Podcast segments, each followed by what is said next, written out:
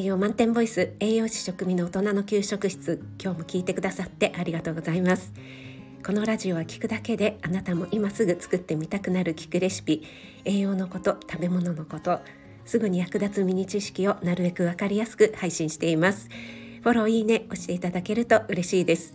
YouTube、インスタもツイッターインスタ、ツイッターもやってますので、そちらの方もよろしくお願いします。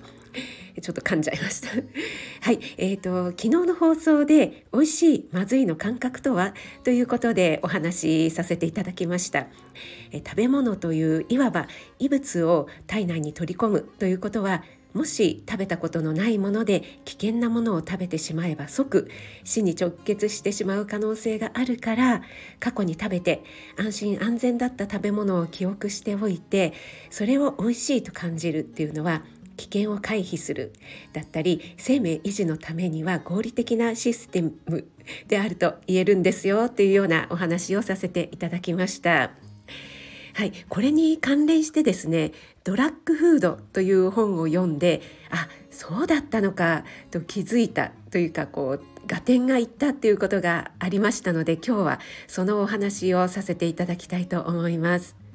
はい、このドラッグフードの著者幕内秀夫さんは東京農大栄養学科を卒業されて、専門学校の講師や学校給食と子どもの健康を考える会の代表をされていて、以前に私はこの方の粗食のすすめという本も読んだことがあるんですね。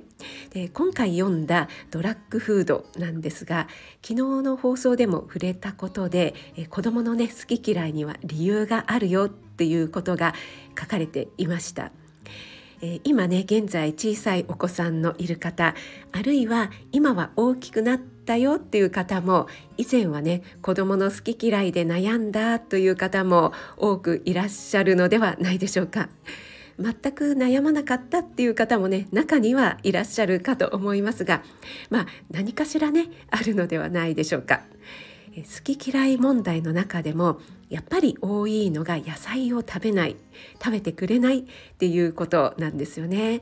私は保育園の栄養士をやっていたので、保護者の方からの食の悩みというとね、やっぱりこの野菜をなかなか食べてくれないっていうのが一番多かったんですよね。で、どんな野菜を食べないのかというと、やはり上位にランキングされるのはピーマンとかオクラ、えー、青ネギとかニラ、セロリ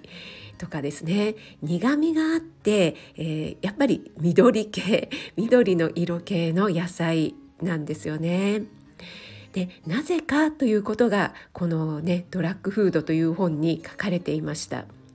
この緑色というのはですね、多くの植物で食べられないことが多い色だというんですね。例えばバナナ、トマト、みかんっ